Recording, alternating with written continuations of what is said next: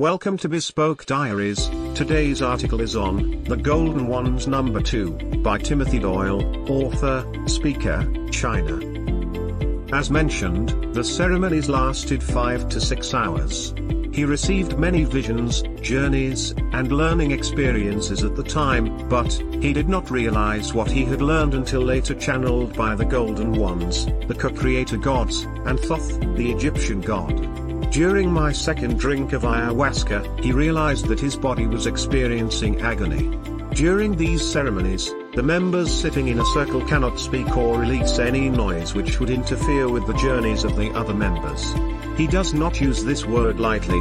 For three hours, his body experienced agony and frustration beyond everyday experience. He examined his mind to see if he was afraid of anything, and the answer was no. He wasn't scared, and there was no physical pain, but his entire body was in agony. He was so pleased when the ceremony ended. This same experience happened to him again when dealing with a personal situation, and he could not speak. All of God's raw emotional characteristics are embedded in the soul's light body, which is connected to the soul's subconscious mind. Through the teachings of the Golden Ones, this is what they have taught him. The subconscious mind is in the solar plexus of the soul, third chakra. It is the soul's responsibility, through life experiences, to discipline these raw emotional characteristics and transition them into God's feelings, impatience to patience, hate to love, anger to peace, and so forth. These raw emotional God characteristics are searching for a pathway from the solar plexus to the conscious mind, where they will be converted into God's feelings. The journey of these raw emotional God characteristics can take several carnations, or the soul can sit in silence and endure the agony of each raw emotion, searching for the neurological path from the solar plexus to the brain. We have developed a meditation on the website to assist souls in controlling their emotions and converting them into God's feelings. He only highlights the major visions and wisdom learned during the ayahuasca drinking. When he received this vision, he didn't understand it until eight years later. The vision was of a light body, an outline of a body with filaments and strands of golden light crisscrossing vertically and horizontally throughout the body. On these filaments, there were globs of gluey substance which prevented the filaments from vibrating at their highest frequency. It wasn't until twenty twelve in Sydney, Australia, that Thoth, the Egyptian god, gave us the prayer to remove fears from the subconscious mind. When receiving the prayer to remove fears, he was reminded of the gluey globs on the soul's light body from his ayahuasca vision.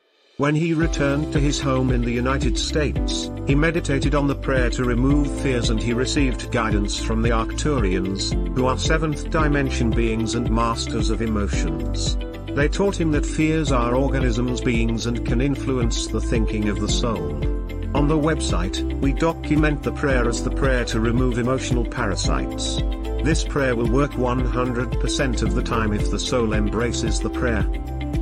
However, the parasitic fear believes it will no longer exist if it is removed, and attempt to persuade the soul not to remove the fear from the subconscious mind. Remember, the soul's purpose is to develop into a co-creator god.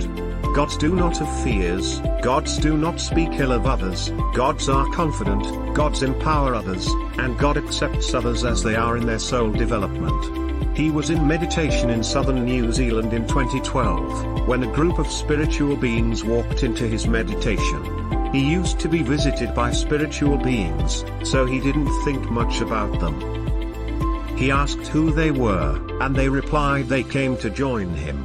He thought nothing more and continued his meditation. As you may remember, on the twenty-first of December twenty twelve, the Mayan calendar was to end, and some believed it was the end of the world. On the twenty-first of December twenty twelve, our solar system completed its journey around the galactic center of the Milky Way galaxy, a journey of twenty-five thousand nine hundred twenty years. At the same time, our solar system transitioned from a third to fifth dimension frequency. He returned home to his house in Naples, New York, and continued his morning routine of yoga and prayer. During his prayer and yoga sessions, he would always communicate with his loved ones, and they would enlighten him on his responsibilities and opportunities. In early February of twenty thirteen, at two thirty a m in the morning, he was guided to go to his computer and write whatever he received in his mind. After writing for twenty minutes, he read what was written and he was amazed at the wisdom of the writing. As he sat there and pondered the writing, he knew he could not take credit for the writing. He asked his teachers how he should sign this writing. They replied by saying the Golden Ones. This was the first time he knew the name of the co-creator gods teaching him. Thank you for your time. Don't forget to like, subscribe and share. Do leave your thoughts in the comments section below. For similar type of article please reach us at contact at the bespoke diaries dot com or you can visit our website w w w dot the bespoke diaries dot com.